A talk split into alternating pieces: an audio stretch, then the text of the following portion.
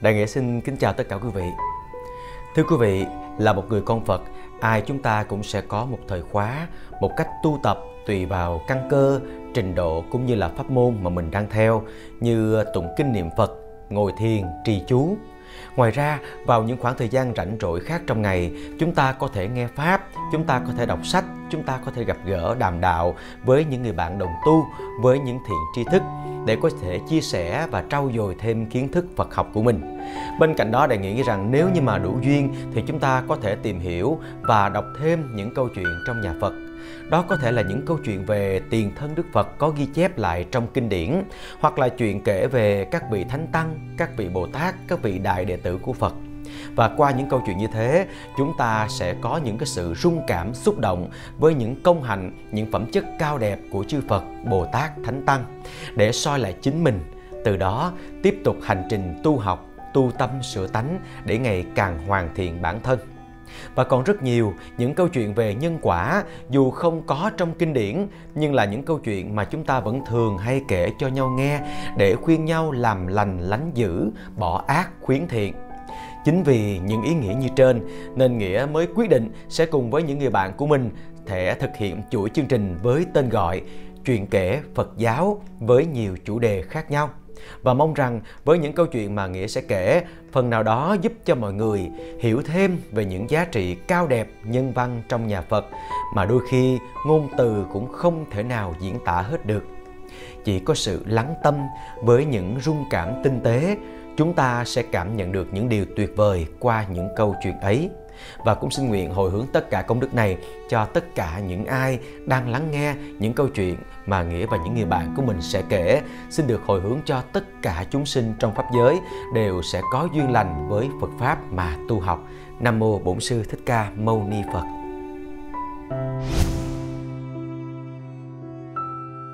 Kính thưa quý vị, với chủ đề những câu chuyện về Đức Phật, chúng ta sẽ bắt đầu với những mẫu chuyện từ lúc Đức Phật đản sanh. Một vị Phật ra đời là một nhân duyên lớn rất hiếm có, là một niềm vui vô tận cho tất cả muôn loài chúng sanh. Đức Phật là bậc vô thượng chánh đẳng chánh giác, có trí tuệ và lòng từ bi rộng lớn cùng tột. Vì thông cảm nỗi khổ triền miên vô bờ bến của chúng sanh mê lầm, nên Ngài đã dùng phương tiện thị hiện đảng sanh để chỉ dạy và dìu dắt chúng sanh ra khỏi vòng sanh tử luân hồi, đạt đến niết bàn an lạc thanh tịnh. Lúc mới đảng sanh năm 624 trước Tây Lịch, vua Suhodana Gotama và hoàng hậu Mahamaya là người giàu lòng nhân ái, kính trọng thánh hiền, đã gần 40 tuổi mà vẫn chưa có con. Vua và hoàng hậu thường lập đàn cúng vái và mở hội bố thí cho người nghèo khổ để cầu sanh được một hoàng nam, hầu sau này nối ngôi vua. Năm 624 trước Tây Lịch, tại khu lâm viên xinh đẹp Lumbini tức Lâm Tỳ Ni, hiện nay thuộc lãnh thổ Nepal. Thái tử Siddhartha Gautama thuộc dòng dõi bộ tộc Sakya, con vua Suhodana Gautama 42 tuổi và hoàng hậu Mahamaya 44 tuổi, sanh vào ngày trăng tròn tháng Vesak, còn gọi là Visakha, tương ứng với tháng 4 hay là tháng 5 dương lịch. Trước đó 10 tháng, trong khi được vua cho phép giữ tám giới thanh tịnh, vào đêm trăng tròn Asata tháng 6 hay tháng 7 dương lịch tại thành Kapilavasu, Kati La Vệ, hoàng hậu Mahamaya nằm mộng thấy một con voi trắng sáu ngà, trong bụng có một hoa sen lớn màu trắng từ trên trời bay xuống chui vào hông phải của bà. Lúc đó bà cảm thấy thân tâm khoái lạc, nhẹ nhàng, sáng chói như ánh trăng rằm. Sáng hôm sau, bà thuật lại giấc chim bao kỳ diệu ấy cho vua nghe. Nhà vua cho mời 64 nhà tiên tri Bà La Môn đến giải mộng. Các vị thầy này đoán là hoàng hậu đã mang thai và thái tử sắp được sinh ra là một thánh nhân tiếng tâm lừng lẫy. Từ lúc thọ thai, thân tâm hoàng hậu luôn luôn được an lạc, thanh tịnh, trí tuệ, sáng suốt. Theo phong tục, gần đến ngày sanh, Hoàng hậu Mahamaya đi từ thành Kapilavastu về nhà cha mẹ ruột là quốc vương ở thành Devadaha, còn gọi là Ramagama, thuộc xứ Koliya, câu lợi, hiện nay thuộc lãnh thổ Nepal. Giữa đường, phái đoàn tạm nghỉ chân trong khu lâm viên Lumbini, cách Kapilavastu khoảng 30 km về hướng đông nam. Đang mùa hoa cỏ xinh tươi, hoàng hậu đến một hồ nước tắm rửa, thay đổi y phục rồi đi ngắm cảnh đẹp xung quanh hồ. Thấy đóa hoa vô ưu vô cùng xinh đẹp trên cây, bà vói tay phải, định hái thì chuyển bụng. Bà vội đứng vịnh cành cây, các thế nữ vội chạy đến, đứng chăn màn bốn phía. Bỗng, cõi đất rung động, hào quang chiếu khắp nơi, rồi thái tử xuất hiện ra đời. Thân ngài thanh tịnh, không bị nhơ nhớp, vẻ mặt an lành, không khóc la.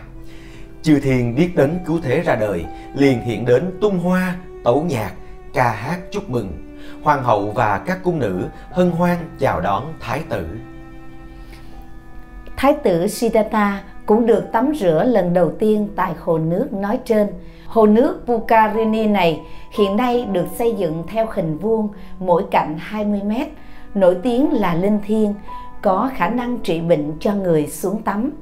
Bên cạnh hồ hiện còn có một cây bồ đề to lớn, cành lá xum xuê, đã có từ hồi Đức Phật còn tại thế. Bên cạnh hồ, hiện nay có ngôi đền thờ nữ thần Mahamaya, trong đó có chỉ vị trí chính xác nơi Đức Phật đản sanh. Ngoài ra, còn có hai bức tranh nổi điêu khắc cảnh Đức Phật đản sanh, một bức bằng đá và một bức bằng cẩm thạch. Đến năm 244 trước Tây Lịch, vua Ashoka có đến đây chiêm bái theo sự hướng dẫn của đạo sư Mogaliputta Tissa, một kiền liên tử đế tu. Vua Ashoka có dựng gần hồ một trụ đá kỷ niệm. Kinh sách còn nói đến trong lúc Đức Phật đản sanh thì đồng thời bảy nhân vật sau đây cũng chào đời. Một, cây đại bồ đề. Hai, Yasudara tức Yayu Đà La. Ba, Kaludajin tức Kalu Đà Di. Bốn, Chana tức Sanak. năm Kanthaka, ngựa kiền trắc. sáu Con voi báo. bảy Bốn bình châu báu. Mỗi chuyện tiếp theo chúng ta sẽ đến với sau khi Đức Phật đản sanh. Qua ngày hôm sau, tiên ông Asita Kaladevala tức A Tư Đà do thấy điềm lạ trên trời biết có thánh nhân vừa giáng sinh liền cùng với đệ tử là cháu ruột gọi ông bằng cậu tên Nalaka từ sườn núi Himalaya đến xin phép vua được xem tướng cho thái tử. Vua Suthodana rất vui vẻ cho bồng thái tử ra đảnh lễ tiên ông. Nhưng trước sự kinh ngạc của mọi người, thái tử bỗng nhiên quay về phía tiên ông và đặt hai chân lên đầu tóc của ông đang ngồi trên ghế, tiên ông Ashita vội đứng dậy, chắp tay xá chào thái tử và tiên đoán thái tử sẽ trở thành bậc vĩ nhân cao quý nhất của nhân loại. Nhà vua cũng làm theo xá chào thái tử, trong khi xem tướng cho thái tử, tiên ông Asita tỏ vẻ rất vui mừng, nhưng sau khi xem xong thì ông òa lên khóc nức nở. Nhà vua ngạc nhiên, hỏi điềm lành hay điềm dữ thế nào. Tại sao ông hết vui mừng rồi lại khóc? Tiền ông Asita sụt sùi đáp. Tâu đại vương, Thái tử có 32 tướng tốt và 80 vẻ đẹp. Sau này sẽ là vị chuyển luân thánh vương, Cai trị bốn châu thiên hạ. Nhưng chắc ngài sẽ xuất gia tu hành Thành bậc vô thượng chánh đẳng chánh giác Là bậc thầy lỗi lạc của khắp các cõi trời và cõi người, giảng dạy pháp màu để ban vui, cứu khổ cho chúng sanh. Rất tiếc, nay tôi đã quá già rồi, không còn sống đến lúc đó để được nghe lời Ngài chỉ dạy, nên tôi tuổi thân, tôi khóc. Lễ quán đảnh được tổ chức vào ngày thứ năm sau khi Thái tử ra đời. Vua Suhodana triệu tập sáu vị hiền triết Bà La Môn để chọn tên và tiên đoán tương lai cho con. Tên được gọi là Siddhartha, có nghĩa là người thành đạt đại nguyện vọng.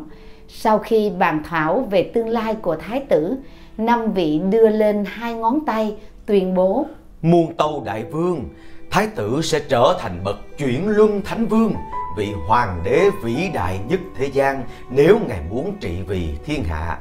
Nếu xuất gia tu hành, Ngài sẽ thành bậc chánh đẳng chánh giác, cứu nhân loại ra khỏi cảnh tối tăm đau khổ. Nhưng vị trẻ tuổi nhất tên Kodana Kiều Trần Như chỉ đưa lên một ngón tay và nói Tâu Đại Vương, Sau này, sau khi nhìn thấy một người già, một người bệnh, một xác chết và một tu sĩ, thái tử sẽ xuất gia đi tìm chân lý và sẽ trở thành một vị Phật vô thượng chánh đẳng chánh giác. Sau khi sanh thái tử được 7 ngày thì hoàng hậu Maya từ trần, vãng sanh về cung trời đao lợi. Thái tử được giao cho người dì ruột cũng là thứ hậu trong triều. Bà là Pajapati Gotami Ba Xà Ba Đề Kiều Đàm Di chăm sóc do các lời tiên đoán của các nhà tiên tri, nên vua Suhodana tìm đủ mọi cách cho thái tử Siddhartha hưởng đầy đủ lạc thú trong hoàng cung. Không bao giờ nhìn thấy các cảnh khổ đau bệnh hoạn và chết ở đời. Khi thái tử được 6 tuổi, vua Suhodana cho mời các vị thầy nổi tiếng vào triều để dạy học mong đào tạo thái tử thành một vị vua tương lai có đầy đủ khả năng và đức hạnh để kế nghiệp ngài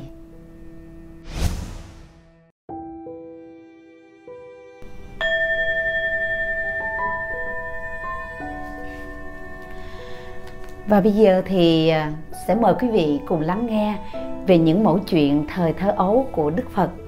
Đầu tiên là mỗi chuyện Thái tử Siddhartha dự lễ hạ điền. Năm lên 7 tuổi, Thái tử Siddhartha được đi dự lễ hạ điền ngoài cổng thành phía nam với vua cha để khai mạc mùa cày cấy. Ngồi dưới bóng mát của tàn cây ni câu đà to lớn, Thái tử chăm chú nhìn cảnh người dân cày tay lấm chân bùn, mình trần trùng trục dưới cơn nắng cháy, mồ hôi nhễ nhại, vừa cố gắng ấn sâu lưỡi cày xuống đất, vừa cầm roi đánh và la hét con trâu. Con trâu cố sức kéo cày dưới làn roi, làm bật lên những mảng đất lớn. Những con run quằn quại đau đớn.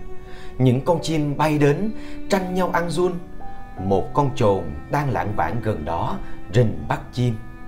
Một anh thợ săn đang tìm cách giăng bẫy để bắt chồn. Thái tử than thầm Ôi, đời sống là một trường tranh đấu giết hại lẫn nhau, dậy đầy đau khổ. Trong lúc mọi người vui vẻ, theo dõi những trò vui của cuộc lễ, thái tử ngồi chéo chân theo lối kiết già, trầm ngâm suy nghĩ, định tâm theo lối chỉ quán và đắc sơ thiền. Trong khi thời gian trôi qua mà bóng cây ni câu đà ấy không di động, vẫn ở yên một chỗ che mát thái tử các cung nữ thấy hiện tượng lạ như vậy thì lấy làm ngạc nhiên, đến tâu cho vua hay. Nhà vua đến nơi, đứng yên lặng nhìn thái tử, một lúc rồi xá chào và nói, hỡi này, con yêu quý, đây là lần thứ nhì phụ vương đảnh lễ con. Rồi nhà vua đọc bài kệ khen rằng, như lửa trên đầu núi, như trăng giữa không gian, ác hết thảy ngôi sao ngồi thiền dưới gốc cây, uy quang chiếu sáng ngời. Cũng như lúc sơ sinh, thân đã tọa thiền rồi, thần quang soi khắp cả. Mười phương chư chúng sinh, nhân đây mà được độ. Từ thuở nhỏ, thái tử đã tỏ ra thông minh xuất chúng. Trong mọi môn học, từ văn chương đến võ thuật ngài chỉ cần học một thời gian ngắn là hết sở học của thầy năm lên 8 tuổi vua cho mời vị giáo sư nổi tiếng tên Visavamitra tỳ sa bà Mật Đa La vào cung để dạy cho thái tử và các vương tử về phản văn và kinh về đà. Vừa mới gặp thầy bữa đầu tiên, thái tử hỏi: "Thưa thầy, tôi rất mừng hôm nay được thầy tới đây dạy bảo tôi muốn hỏi và học những sách về phản văn và Veda. Những bộ đó có 64 loại, vậy thầy định dạy về loại nào trước? Giáo sư Visavimata vốn là một người thông minh, tài trí, học rộng, nhưng khi nghe Thái tử mới 8 tuổi hỏi như thế thì toát mồ hôi trán vì chính ông cũng chưa biết hết 64 loại mà Thái tử vừa kể ông vội vàng quỳ xuống đọc bài kệ khen tặng thái tử như sau giỏi thay, hay thay, chưa từng có một người sáng suốt được như ngài, trí tuệ trong sáng vần nhật nguyệt, thông hiểu các pháp của thế gian. May mắn chúng tôi được gặp Ngài, qua dời gót ngọc tới học đường. Những sách mà Ngài vừa mới nói, quả là chúng tôi chưa từng thấy. Dĩ nhiên Ngài đã thông hiểu rồi, đáng làm đạo sư cho trời người. Chúng tôi đâu dám làm giáo học, cuối xin Ngài sẽ chỉ bảo cho. Về võ thuật, khi Thái tử được khoảng 12-13 tuổi, triều thần giới thiệu võ sư Sande Đề Bà là người thông minh hiểu 29 môn võ nghệ để dạy Thái tử. Võ sư được lệnh về thành vào ý kiến vua. Vua rất vui vẻ giao cho dạy Thái tử. Đầu tiên, võ sư biểu diễn các môn quyền cho Thái tử xem. Thái tử nói, các môn này tôi đã thông hiểu rồi, không cần phải học. Vậy các môn ấy, võ sư chỉ phải dạy cho các vương tử khác thôi. Sau đó, võ sư đem hết tài lực biểu diễn các môn võ bí truyền cho thái tử xem về đô vật, cưỡi ngựa, cưỡi voi, lái chiến xa, sử dụng cung kiếm, trường thương, móc câu. Nhưng thái tử cũng nói, những môn này tôi đã thông hiểu cả rồi.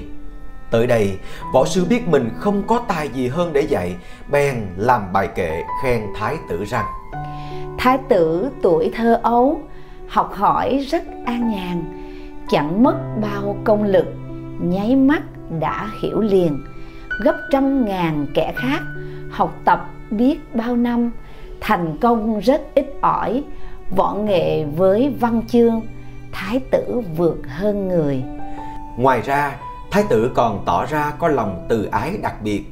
Một hôm, thái tử vào khoảng 12 tuổi, đang chơi ngoài sân thì có con chim thiên nga bị tên bắn trúng cánh xà xuống bên cạnh. Thái tử dịu dàng săn sóc vết thương cho thiên nga. Được một lúc sau thì có người em cô cậu là Devadatta, Đề bà Đạt Đa, nhỏ hơn thái tử một tuổi, trên tay còn cầm cung tên, đến bảo rằng chính mình đã bắn nên được đòi bắt con chim thiên nga lại. Thái tử không chịu trả, cuối cùng việc này được đưa ra triều đình phân xử giữa triều Devadatta nói Lúc con chim thiên nga đang bay trên trời thì nó không thuộc về của ai cả. Nhưng chính tôi đã bắn trúng con thiên nga rơi xuống đất thì nó trở thành của tôi. Thái tử biện luận rằng Sự sống là điều quý nhất trên đời, kế đó là sự tự do.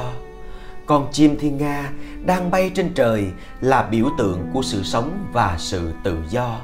Nó không thể trở thành vật sở hữu của người đã bắn nó. Vì vậy, chim thiên nga phải được giao cho người binh vực sự sống và sự tự do cho nó, chứ không nên giao cho người giết hại nó. Giết hại là điều không nên làm. Do đó, người có tâm giết hại không có quyền làm chủ sự sống và sự tự do của kẻ khác. Sau khi thảo luận một hồi lâu, triều thần cho rằng thái tử Siddhartha có lý.